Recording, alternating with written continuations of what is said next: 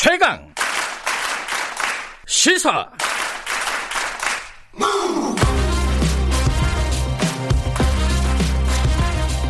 지금 여러분께서는 김경래 기자의 최강 시사를 듣고 계십니다. 네, 김경래 최강 시사. 오늘 1부에서는요. 어, 양육비 문제 어제 되게 중요한 의미 있는 판결이 있었습니다. 이 양육비를 고의로 어, 주지 않는 어, 이혼을 할 때 약속했던 양육비를 주지 않는 부모 아빠나 엄마를 어, 신상을 공개한 사이트가 있습니다. Bad Fathers라고요. 이 운영진한테 그 신상 공개된 사람들이 이제 명예훼손 소송 같은 것들을 많이 했어요. 근데 무죄 판결이 났습니다. 이게 처음 있는 일인데 이 Bad Fathers의 활동이 어, 개인의 명예훼손보다는 아이의 생존권을 위한 공익 목적이 더 크다. 이렇게 법원이 판단을 한 겁니다. 앞으로 이게 영향이 좀 있겠죠. 어, 배드 파더스 활동가입니다. 고본창 선생님 연결해 보겠습니다. 안녕하세요. 안녕하세요. 네. 어, 예상을 못 하셨을 것 같아요. 이렇게 무죄를 했을 거. 지금까지 뭐 무죄가 난 적이 없었잖아요. 그죠? 예, 지금까지는 그 사실적시 명예훼손으로 네. 그 이게 법 위반이었거든요. 네. 그래서 이런 판결이 나올 걸로 예상을 못 했습니다. 저도. 네. 어, 그 처음부터 좀 여쭤볼게요. 이 배드파더스라는 이 사이트는 언제 만드신 거예요? 네, 이 사이트는 예. 어 2018년 7월 여름부터 만들어졌습니다. 이게 애초에는 어, 한국 부모보다는 이제 코피노 그러니까 이 필리핀에 있는 아이들에게 양육비를 지급하지 않는 한국의 어, 남성들 요 사람들을 대상으로 해서 만든 거라면서요? 아 그렇지 않습니다. 아 그래요? 음. 예. 그러니까 이제 그거는 코피노 아빠 찾기라는 사이트였고요. 네네. 예. 그 한국에서 그 양육비 문제를 취급하는 네. 여성 문 여성 단체에 근무했던 분들 네. 예. 또 양육비 이행 관련에 근무했던 분들이 현재 한국의 양육비 피해 아동이 100만입니다. 어 100만 그런데- 명은 어떻게 추산이 된 거죠? 그거는?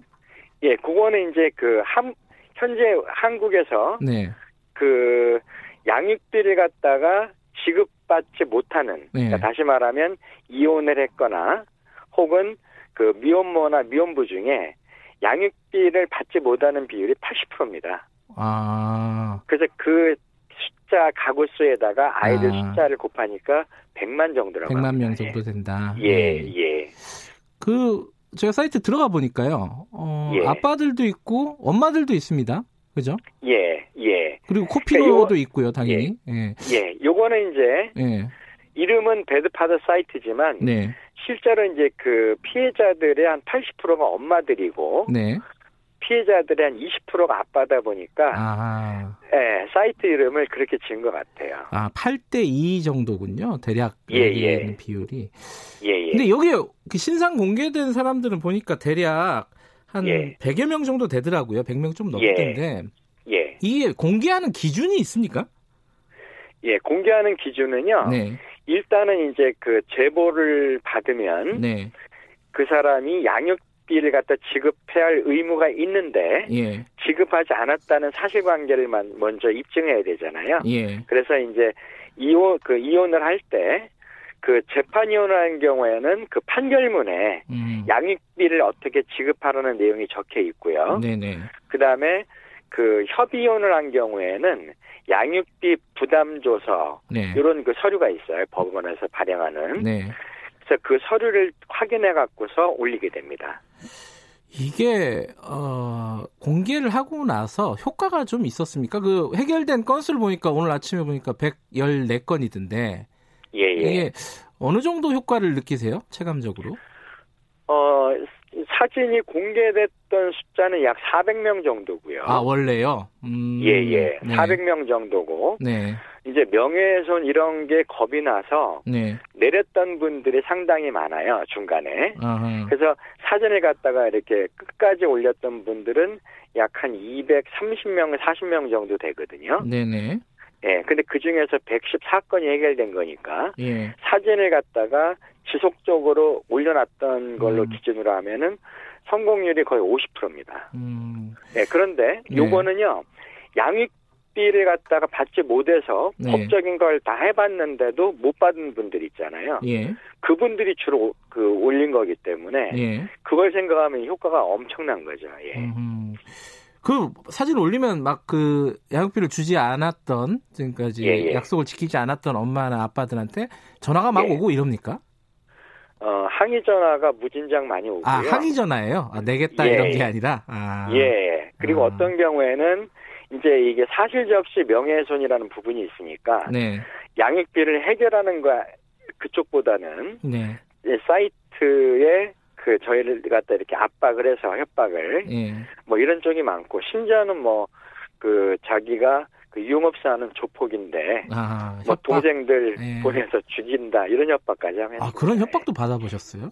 예 아, 실제로 그런 어떤 행동으로 옮긴 사람은 없고요. 행동으로 옮긴 사람은 없는데요 예. 전화를 갖다 뭐 새벽에도 하고 하루. 종일 합니다 그래요. 예. 예. 근데 이게 양육비를 안 주는 사람들의 심리는 뭐예요? 왜 그런 거죠? 자기 자식이잖아요. 그렇죠 예. 어, 어떻게 보십니까? 어 처음에는 이제 양육비를 주겠다고 생각을 하죠 네. 그런데 이제 그 이혼하면서 예. 혹은 헤어지면서 그뭐전전 배우자에 대한 어떤 악감정이 있잖아요. 예. 그 악감정 때문에 그 양육비를 주는 건 아이의 권리인데 음흠. 마치 전 배우자가 쓰는 것처럼 생각을 해서 네. 주기 싫고 네. 또 이제 좀 안 주다 보면은 이제 금액이 좀 커지잖아요. 밀린 금액이. 네. 그러면 이제 그 다음부터는 주지 않기 위해서 음. 연락처를 연락을 끊어버리거나 네. 그러다가 심지어 이제 아이도 보지 않고 이런 경우가 네. 대부분입니다. 그런데 이게 뭐 숫자가 얼마나 될지 비율은 얼마나 될지 모르겠지만은 예. 진짜 어려워서 본인도 살기가 예. 어려워서 이렇게 못 주는 사람들도 일부는 있겠죠. 예, 일부 있겠죠. 예. 그런데 어, 전 배우자가 네. 정말 양육비를 줄 형편이 안 되는 경우 있잖아요. 예, 예.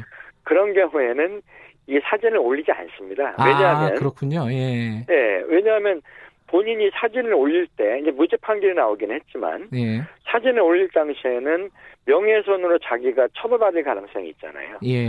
그러면 명예훼손 처벌 가능성이 있는데 이걸 갖다가 상대가 음, 정말 줄 능력이 안 되는데 네. 그래서 그렇게 하진 않죠. 예. 예. 이게 지금 아까도 한 80% 정도가 어, 못 받는다라고 했잖아요. 이 양육비를.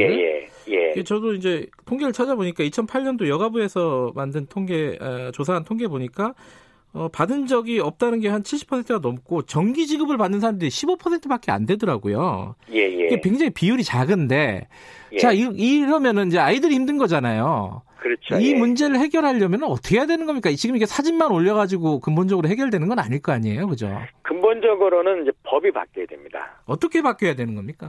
그러니까 현재 그 국회에 네, 이 양육비 이행 강화를 위한 법안이 10개가 발의가 되어 있고요. 예, 그 핵심 내용은 양육비 미지급자의 운전 면허를 취소하는 거, 네, 또 양육비 미지급자의 여권을 제한하는 거, 음흠. 그리고 형사처벌, 신상공개 네 가지가 포함되어 있거든요. 네, 예, 그런데 그 법안이 현재 계류 상태고 통과가 안 됐고요. 네, 근데 근본적으로 양육비를 왜 지급하지 않냐면은요.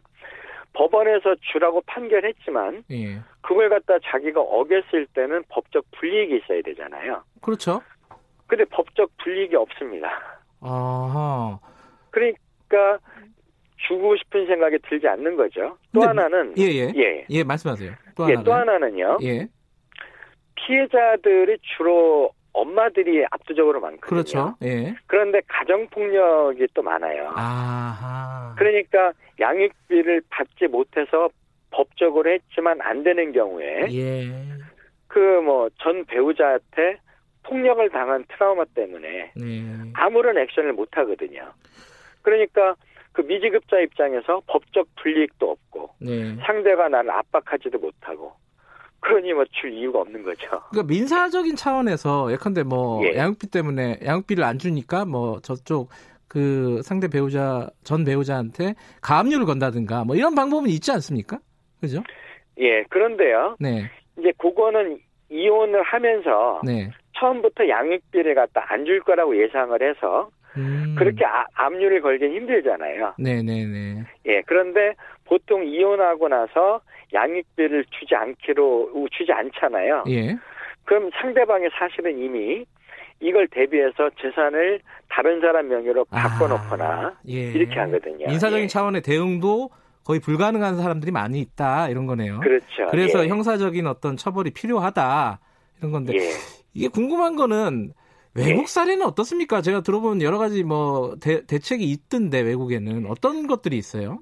현재 그 OECD 국가들 중에서 네.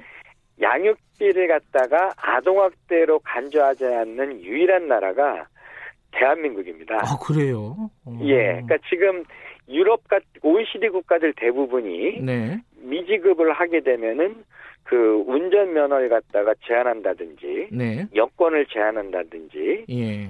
혹은 형사 처벌을 한다든지 예. 그다음 특히 미국 같은 경우 주에 따라 다르지만 양육비를 미지급하면은 의사나 변호사들 같은 경우에 자격증을 취소시켜 버립니다. 아 그런 곳도 있다. 예, 예. 예. 그리고 국가가 먼저 대지급제를 시행하는 나라도 있고요.